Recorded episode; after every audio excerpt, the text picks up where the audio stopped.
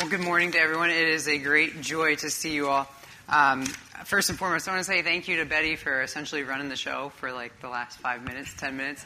Usually we have one person do one of each of those four parts, and Betty's willingly did them all. So thank you, Betty. Um, if I haven't yet gotten to meet you, my name is Jameson. It's a great joy to serve as one of the pastors here at Christian Covenant Fellowship. And before we get into Exodus chapter two, I'm going to pray for us and ask God to be speaking to us during this time. So if you don't have your Bibles open, this is a great time to turn there, but also join me in prayer as we ask God to be speaking through Exodus chapter two. Father, we thank you so much that every time we come to open your word, that we trust that you are indeed speaking. Lord, we we just count this great promise that every time your word goes out, it never returns void. We know that that's true even today. Regardless of what sort of struggles or joys or uh, anxieties or even anticipations we have brought into this room, Lord, we know that you are the one who is sovereignly speaking when your word is proclaimed. And so I ask you to fill me with your spirit this morning, that I would proclaim what's in Exodus two and how it points to and directs our attention to Jesus Christ and all of the Gospels. And Lord, I do pray and ask that uh, you would indeed enliven our our hearts and open our eyes to see you in this text, to see this story from thirty-five hundred years ago as relevant for us today as we look to the God who delivers a people to dwell with himself. And God, remind us that we are indeed meant to enjoy you more than anything. So we pray that your word would be our rule, your spirit our teacher, your glory our concern, and your son our joy as we study, we listen, and then we leave exalting in his name. We ask this all to be done for your glory and in your name. Amen. Amen. So we resume Exodus chapter two this morning. But first, I got to tell you, two weeks ago, I made a statement to my wife that I have never made in our seven years of marriage. Here's what it is. Honey, I'm excited to go to the theater. Honey, I'm excited to go to the, the- like the show, like a th- actual theatrical production. She's never gone to me to a theatrical show without me falling asleep or begrudgingly saying, okay, maybe. But in November, our very talented piano player Mitchell will be starring in Disney's production of Frozen at the Marion Civic Center. So, of course, I am excited to go to the theater and see him perform. And, and this prompted this new curiosity in all things theater for me, who comes from a background of all things athletics. And come to know, not only from Mitchell, but some research, in the theater world, there's often more going on behind the stage than on the set, or than on in front of that, what that meets the eye. There's more happening behind, I don't even know the terminology. There's more happening behind the curtain than on the stage. And this is so exciting to me because I'm like, oh, on the stage there seems like there's so much action, but then behind the curtain there's like props being set up, actors being all queued up, perfect precision timing, all to be unfolded and unraveled and, and put on the stage right at the right moment for us to enjoy. When we get to Exodus chapter two, essentially we are reminded that God's story is always a work of two scenes, two stages, so to say. We, we're usually able to see what he's doing in our present life, the situations, the circumstances we're aware of, but God is always acting to do much more than meets our eye. God is always acting in history and for, from eternity past to eternity future to bring about his purposes, through his plans and his power.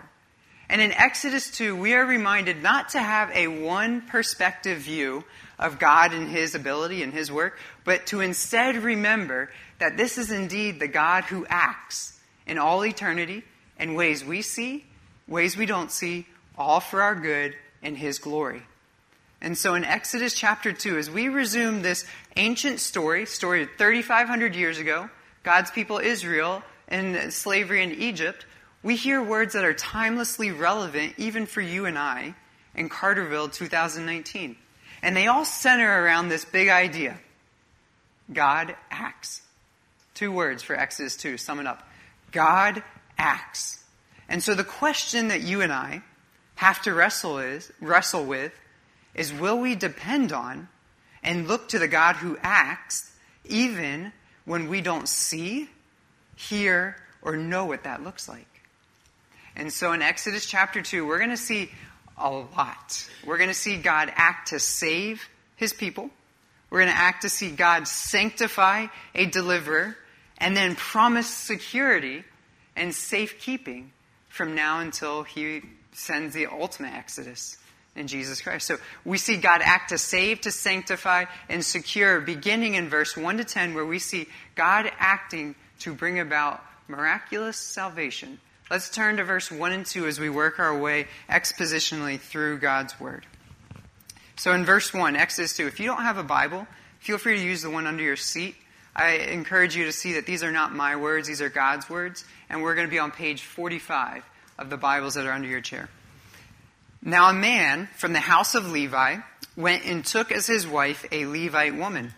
The woman conceived and bore a son, and when she saw that the child was a fine child, she hid him three months. You ever heard of a new mom who hid their baby for three months? Kind of, a, kind of a weird start to chapter two, but it makes sense when you remember where we are. Remember what's going on? These, these Levite man, this Levite woman, Moses' parents, they are, of course, excited to be new parents, but they're also living in Egypt under Pharaoh's harsh rule, his order of infanticide, saying, I want to kill every Hebrew baby boy. Two Levites, Hebrews, now having a baby? Of course they're going to be scared. They're probably not sending out the greeting cards and the announcement invitations.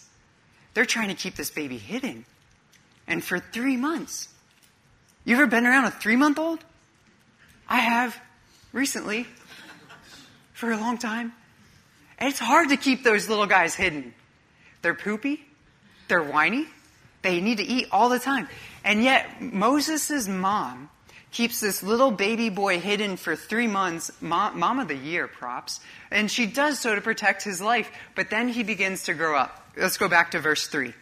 When she could hide him no longer, she took for him a basket made of bulrushes and daubed it with bitumen and pitch. Not exactly Ace Hardware. She put the child in it, and she placed it among the reeds by the riverbank. And her sister stood at a distance to know what would be done to him. All right, so Moses is growing up. There's the order to kill every Hebrew baby boy. And mom is afraid, so she does what she can with what she has. She assembles a basket.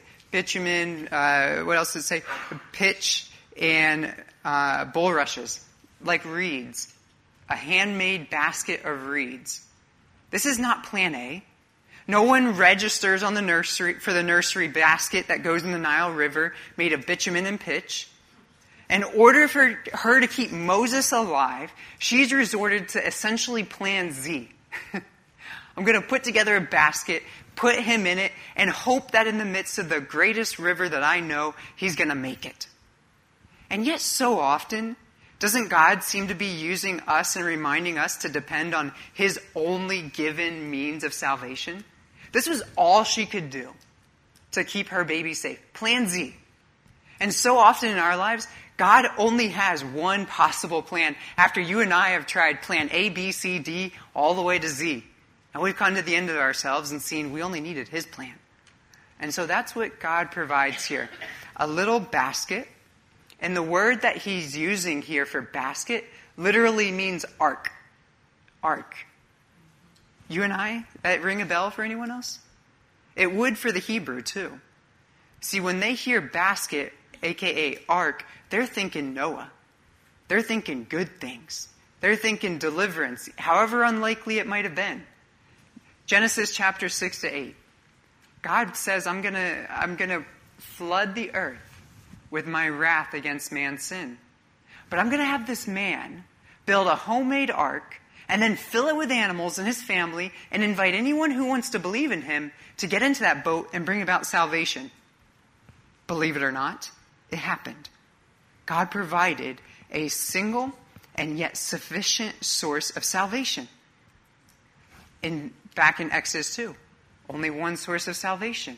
And yet we know Moses comes through it.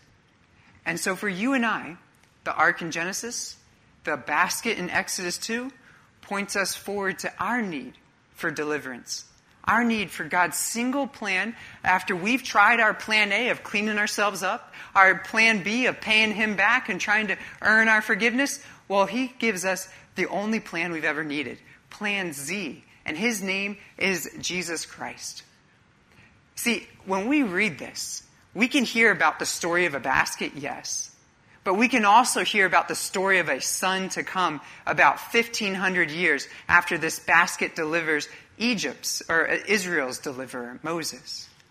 See, Jesus has come to do what no ark of our good works could ever do on our own. Jesus has come in flesh and blood, God incarnate, to live the life that you and I failed to when God's asked us to not sin against him, not worship wrongly, even though that's our nature and choice is to exchange his glory for ours. We would naturally, I have, I would, apart from God's saving, build my entire life on my desires and his gifts, the pursuit of comfort, the pursuit of power, prestige, fame. It's misplaced worship. You and I, we've been made to know, love, and worship God, not ourselves, not his gifts. And so this misplaced worship, it deserves his wrath. We should be flooded with his judgment. And yet Jesus comes and lives perfectly when we failed to. And then he dies sacrificially to pay the penalty in full that we could never pay on our own. He suffered once for our sin, the righteous for the unrighteous, to bring us to God. And the only reason that Jesus is, I, we can look to him and say, I'm so confident that he will bring me to God, is not just because he lived and died, but because he rose from the dead. See, after three days, it looked like the ark of our salvation was sunk. For three days, he was sunk dead in a tomb, a very dark, real death, after his very dark and, and perilous death on the cross. But after three days, that stone rolled back. The new life from Jesus Christ walked out. That tomb was emptied. It was completely emptied. The throne is now occupied. When we look to Jesus Christ now, we have a risen Savior. We have someone who is on the throne. Someone who, when we thought there would be just a sea of death for us, we now have God's waters of new life. And all who come to him will never thirst, because he was flooded for God's wrath in your place on the cross. And now Acts four twelve says, there is no other name given to men under heaven by which they must be saved except Jesus Christ. Amen. So the question I have to ask you, the question I feel compelled to ask you is, is he your Savior? Is, I'm not asking, is he the one you know about? Is he the one whose name is on your t-shirt, your bumper sticker, your coffee mug? I'm not asking that. I'm asking, is Jesus Christ your Savior? Have you run to him for forgiveness of your sin? There's a difference between knowing about Jesus and things of the church versus depending on the Jesus who came to save the church by dying for her. Is he your Savior? Have you given him your sin, received his forgiveness, regardless if this is your thousandth time in church or your very first? If God is calling you to believe in him, he's using his word, his spirit, to point you to your ark of salvation. Don't delay or deny. Don't delay or deny. This is really good news. It ended up turning out really good for Moses as well. Let's go back to our story in verse five to ten. God's work of salvation continues. Now the daughter of Pharaoh came, we're back at the river now. The daughter of Pharaoh came down to bathe at the river, while her young women walked beside. She saw the basket among the reeds and sent her servant woman, and she took it. When she opened it, she saw the child, and behold, the baby was crying. Of course the baby was crying. He's in the Nile by himself. He's four months old. She took pity on him, like any human would, and said, "This is one of the Hebrews' children." At this point, I expect she'd take it back to daddy and he'd be dead. But no. Then his sister said to Pharaoh's daughter, "Shall I go and call you a nurse from the Hebrew women to nurse the child for you?" And Pharaoh's daughter said to her, "Go." So the girl went and called the child's mother. And Pharaoh's daughter said to her, "Take this child away and nurse him for me, and I will give you your wages." So the woman took the child and nursed him. When the child grew older, she brought him to Pharaoh's daughter, and he became her son. She named him Moses because she said, "I drew him out of the water." all right, this is a crazy scene. This is one of the crazier scenes in God's uh, story, the theater that we've seen. So many unlikely characters doing so many unlikely things. First and foremost, whose name is said six times in here? Pharaoh's daughter. Pharaoh's daughter. It's like the last woman I would want to have her hands on the potential deliverer of God's people. Of course she's going to obey her dad and kill the baby. But she doesn't. She takes a break from her bath in the water, in the river. She sees and hears the baby that's crying and says she took pity on him. She had compassion, despite being a Hebrew that she was supposed to kill. And so instead of this expected murder and death of the deliverer, there's salvation, even in the most unlikely ways, from the unmost likely person and via the most unlikely plan. Did you hear who enters the stage next? Miriam. Moses' older sister, about twelve years old at this point, and she proposes a crazy plan to Pharaoh's daughter. Pharaoh wants to take, Pharaoh's daughter wants to bring Moses home, raise her. Miriam says, you can't breastfeed her. We need a Hebrew for that. Miss Pharaoh's daughter, guess what? I know a girl. I know a girl who can do this for you. You know who that girl is? Moses' mom. God has seen fit to orchestrate an event in which Moses is handed over to Pharaoh's daughter. Pharaoh's daughter consents to a twelve-year-old Hebrew girl's plan to let the baby go back to Moses' mom, and she gets paid to feed him. She gets paid for it. Verse nine, Pharaoh's daughter says, go, go. Kind of previewing Pharaoh telling Israel later, go, get out of my land. Go worship your God. Go, take the baby, give him to this nurse that you know of, and I'll give you your wages. Guys, God works to save. And he works against our expectations. He works in the most unlikely of circumstances through the most unlikely of people. And so is this the God that you trust when you consider the salvation of those you love who don't yet know Jesus? See, there's a lot of ways to apply this text, but in my life this week, that's how it hit home hard. Do I really believe that the God who can work and orchestrate all of history for his good, or for our our good and his glory, can work to bring about salvation in the lives of people I've been praying for my entire life? Honestly, it's hard to believe that every second of every day, but this story reminds me, God works to save. God works to save. Would you continue asking him to save? See, we see a God who saves in verse one to ten. Now we see a God who sanctifies in verse eleven to twenty-two. Let's look briefly at the first part of verse eleven. One day, when Moses had grown up. All right, so Exodus moves fast. Verse ten, Moses, four months old. Verse eleven, forty years old. forty years old. How do I know that? Acts chapter seven, verse thirty corroborates the timeline and says he lived in Pharaoh's house for forty years. What happens to someone when they live in one place for forty years? They begin to take on the ways of that place. You probably know who in this church has grown up in Carterville and or Southern Illinois and who hasn't, because they exude ways of this area.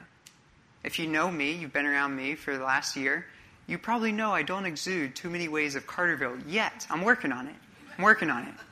And one of the ways I was recently teased about this is that I still lock my car door like everywhere I go. Every I come out to the church parking lot and people got their windows down and they have no they're inside. And I'm like, what in the world? I lock my car at the church, at Walmart, even if I'm visiting someone in Makanda and there ain't another house for two miles around, no one's going to take my car. But remember where I'm coming from, what ways I had acclimated to.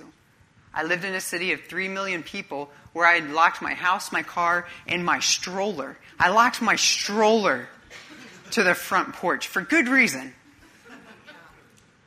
And so be patient with this urbanite in rural America as the ways of the city are rid from me so that I can further enjoy the ways of the country.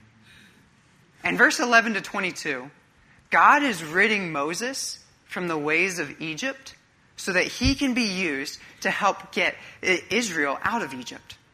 He's ridding Moses from the way, he's getting Egypt out of Moses, so Moses can be used to get Israel out of Egypt. He's preparing the deliverer by sanctifying him, conforming him to godliness, not Egyptian qualities. And we see his need for change in verse eleven and twelve. So Moses, forty years old now, he went out to his people and looked on their burdens. He's talking about the Hebrews. Still identifies as a Hebrew. And he saw an Egyptian beating a Hebrew, one of his people. He looked this way and that, and seeing no one, he struck down the Egyptian. This means murdered. He killed him. He struck down the Egyptian and hid him in the sand. Okay, so Moses wants to defend and protect, but he acts so Egypt-like. Pharaoh's the one killing, right? The Hebrews wouldn't do that. Well, this Hebrew does. He brutally murders. He buries the guy. And, and he evidences this need that before he's going to be a faithful shepherd, he needs to be a patient protector. Isn't that true in your life, in my life? It's true in every Christian's life. God is always working, not only to help us enjoy Jesus more, but to rid us from the ways of the world so that we can be used for his ways in the world. God is working to rid us of the ways of the world so that we can be used for his ways in the world. See, Jesus is the one who, through whom we have salvation. He has come to set us free from the penalty of sin. He has come to live in us by the Holy Spirit to break the power of sin. He promises to return to eradicate the presence of sin. That's good news. No more sin struggles in eternity or suffering.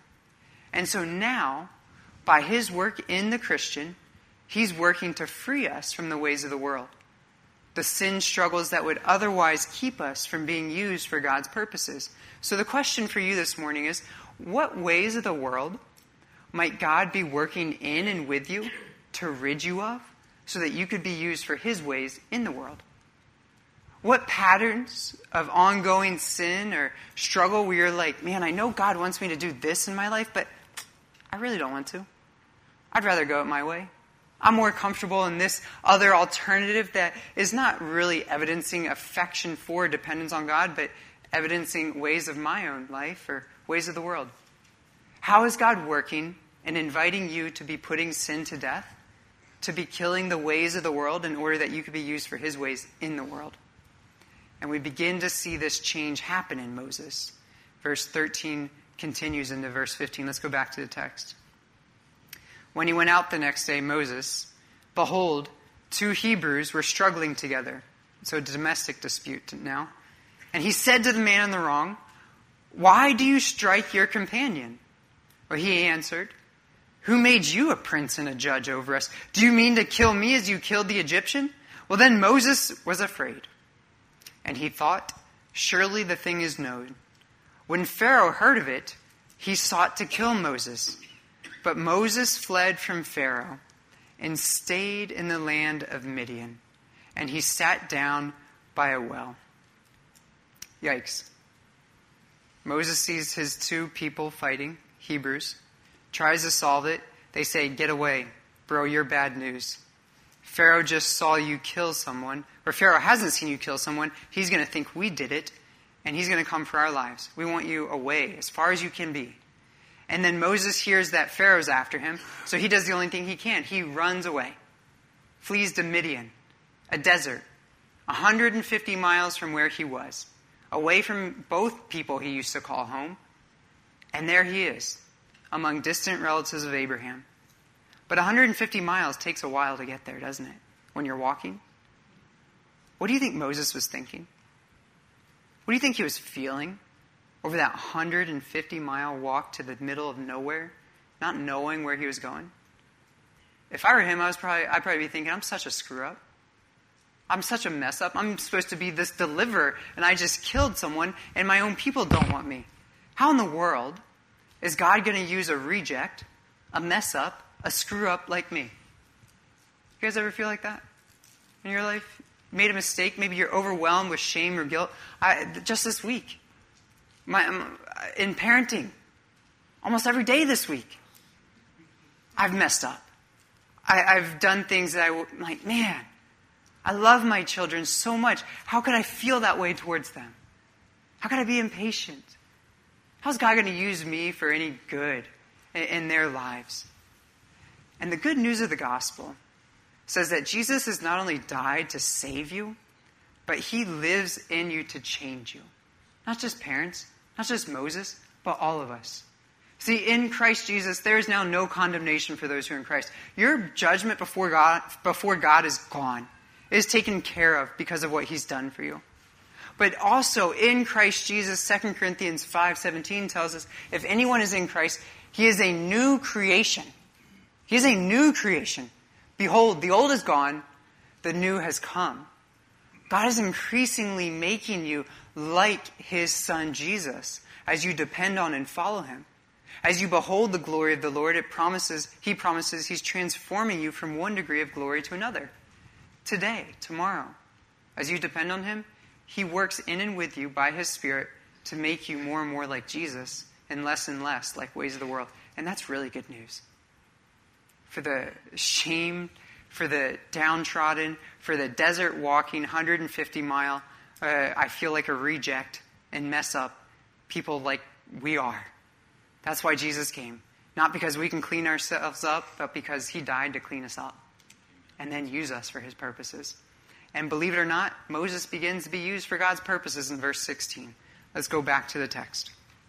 Now the priest of Midian, uh, Reuel, Jethro, as we'll come to know him as, had seven daughters, and they came and they drew water, and they filled the troughs to water their father's flock. The shepherds, these are some bad guys at this point, came and drove them away. But Moses stood up and saved them and watered their flock. This is a changed man. He sees a problem and he doesn't murder. He saves. The bad guys enter the scene, and instead of killing and burying in the sand, he stands up, he drives them away instead of killing them, and then he waters their flock. This is a brave but not sinful man. Even in the midst of a very ordinary situation, we see evidence of extraordinary change. How might you be seeing in this, in this season, in this part of your life, God bring about extraordinary change, even through very ordinary daily rhythms? Maybe you're just going to your Monday nine to five job, day after day. And yet throughout the week, I heard this, I was so encouraged this week from one of our congregants, God is just increasingly burdening me with a love for my colleagues, with a desire to be patient and do my work unto the Lord. And I really like my job because of that.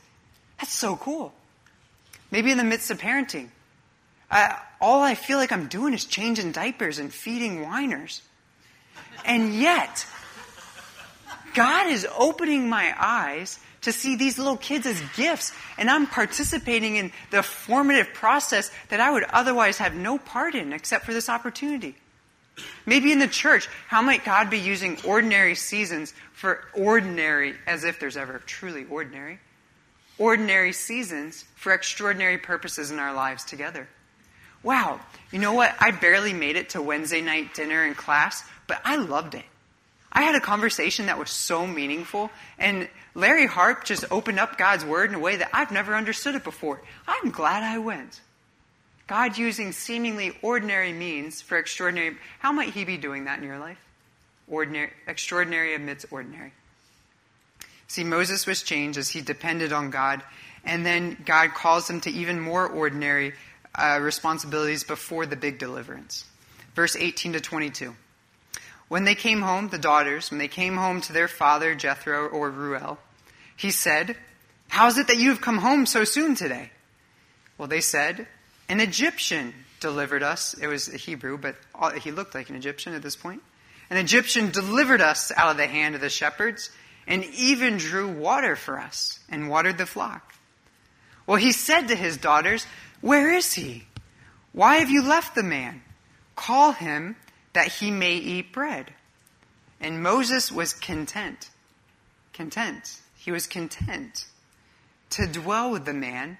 And he gave Moses his daughter Zipporah. She gave birth to a son, and he called his name Gershom, for he said, "I have been a sojourner in a foreign land." All right, here's what happened. Jethro's seven daughters, they come home and they tell Pops what happened. All of the good stuff. They got saved, delivered. And, and Dad's like, what is wrong with you? There are seven of you. None of you are married. All of you are single. And this man seems to care about you and be able to protect you. Why is he not at our table eating with us? So potentially you might get married to one of them. And so they go, they get him, they bring him home. Moses stays for dinner and ends up living there, being content to dwell with uh, Jethro and his family. He's given Zipporah in marriage, and he has a son, Gershom. But the emphasis here in verse twenty-one and twenty-two, he was content. He was content. You would think someone in the glitz and the glam of Egypt for forty years, in the middle of the desert now, would be discontent, if anyone. And yet this man is content because he's seen the Lord provide. He's following where the Lord has led him to in this season for forty years. forty years. From the age forty to eighty, Moses lives almost relatively a no-name life. He's a husband, he's a father, and he's a shepherd. And no one knows it except his family. And yet he was faithful. He was content. Content in the God who is faithful to bring about his purposes at his point and his through his plans. Are you content in God alone? Seriously. This is the question he forces me to, God forces me to wrestle with like every Monday morning. When my to-do list runs wild and my anxiety goes through the roof, are you content in me? Am I enough for you? Can I say with the Apostle Paul in Philippians chapter three, verse eight, I count everything as loss for the surpassing worth of knowing Christ Jesus my Lord? See, there is no greater joy in this life, no greater contentment than knowing the God who lived, died, and rose to forgive you of your sin and wants to dwell with you forever. And the second you try to find it somewhere else, you'll be severely disappointed, and it won't last for a second. It'll last for an entire lifetime. Some of us will waste our lives trying to find contentment in our careers, our athletics, our academics, our ambitions, even as good gifts, marriage, parenting, family. If don't let those become the center of your life, but be content in God while he calls you to accomplish his purposes through those things. Are you content in God alone? See, in Exodus two, we see a God who saves, who sanctifies, and finally promises security. The hope that we need against every potential enemy in this world. Verse twenty-three to twenty-five, the God who promises security. During those many days, the king of Egypt died, and the people of Israel groaned because of their slavery, and they cried out for help. Their cry for rescue from slavery came up to God, and God heard their groaning. God remembered his covenant with Abraham, Isaac, and Jacob. God saw the people of Israel, and God knew. Who's the star of the show? Who's the director of this play? It's God himself. The emphasis is on God, four times repeated. And before we hear about what God does, let's remember what the people do. They cry out amidst their groaning. They're in slavery, a hard, hard life in existence, but they're not crying out to themselves. They're crying out to God. The Exodus was preceded by prayer. The Exodus was preceded by... Did you notice that? The Exodus is preceded by prayer. Prayer is the primary work of the people of God. We do not supplant God in his abilities or his power or his plans, but God invites us to cry out to him. Why not? This is the God who works to save and sanctify and secure. Cry out to God amidst your struggles. And know, as verse twenty-four continues, that the, dir- the director, he sees, he hears, he knows his people. Verse twenty-four, he heard their groaning. Like the ear of a father to, uh, to his son. My wife, uh, she heard the cries of our sons through those doors. I didn't hear them at all. But they're both in the nursery this morning, and that's where I met. I guarantee you that's where she is right now. She heard one of their cries, and uniquely from all the other cries in that room, she heard and she knew, that's my child. I'm going. That's what God does with his children. I hear. I know them. I will go for them.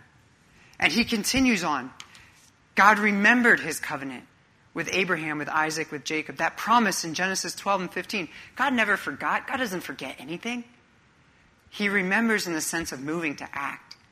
He sees the plight of his people, and he says, I'm going to come down. In chapter three, he comes down. And we're going to see the God who comes down next week. And then it says, God saw the people. God heard and he knew. God doesn't have uh, a time when he's sitting on the sideline. God is always active. He's never absent. He's always moving, even if he's not explaining or showing it to us. God is active and he's never absent. He knows. He hears. He sees. He remembers.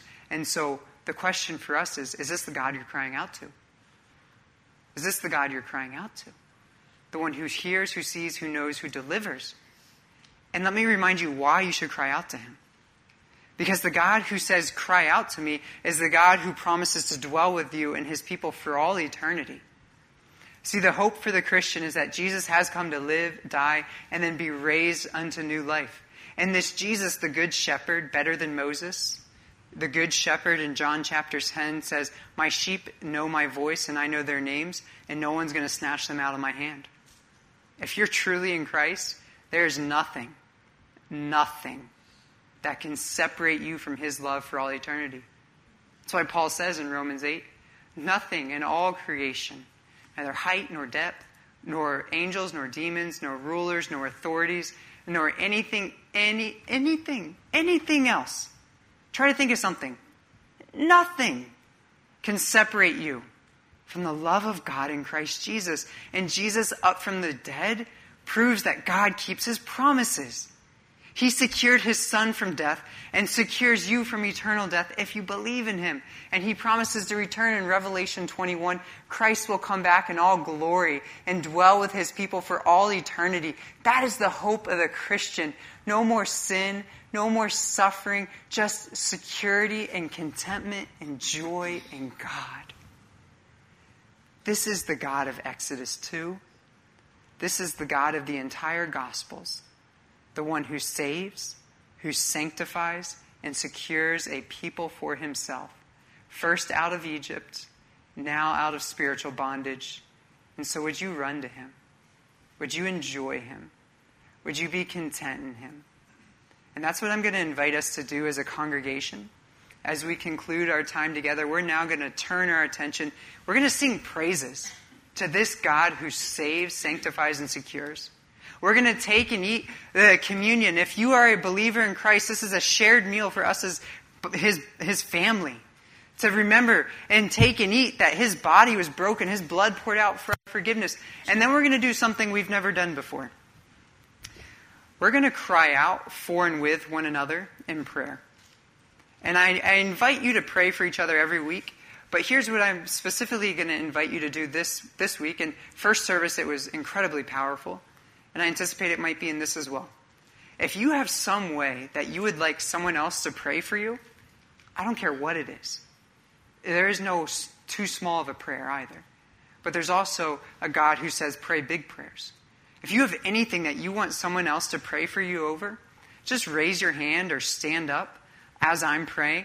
And if you're looking around and you see someone else with a hand up or, or see someone else just looking like they would like someone to pray for them, why don't you be the person that prays for them? Because if you don't, I will. But I think it would be so great if we took this time to pray for and with one another, cry out to God together amidst our difficulty. Does it sound good? Let's pray. I'll pray for us, and then we'll take, we'll eat, and we'll sing, and we'll pray. Father, we thank you so much that you are the God who saves even amidst unlikely circumstances. You are the God who sanctifies using ordinary means for extraordinary ends. God, you are the God who secures. You have delivered a people to dwell with you, not just out of Egypt, yes, there, but also out of spiritual bondage for all eternity.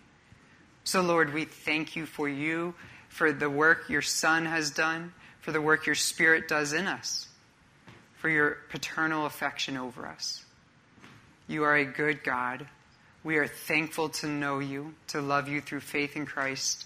And we pray now that this would be a, t- a powerful time of crying out to and depending on you in all things. We ask all these things in your Son's name. Amen.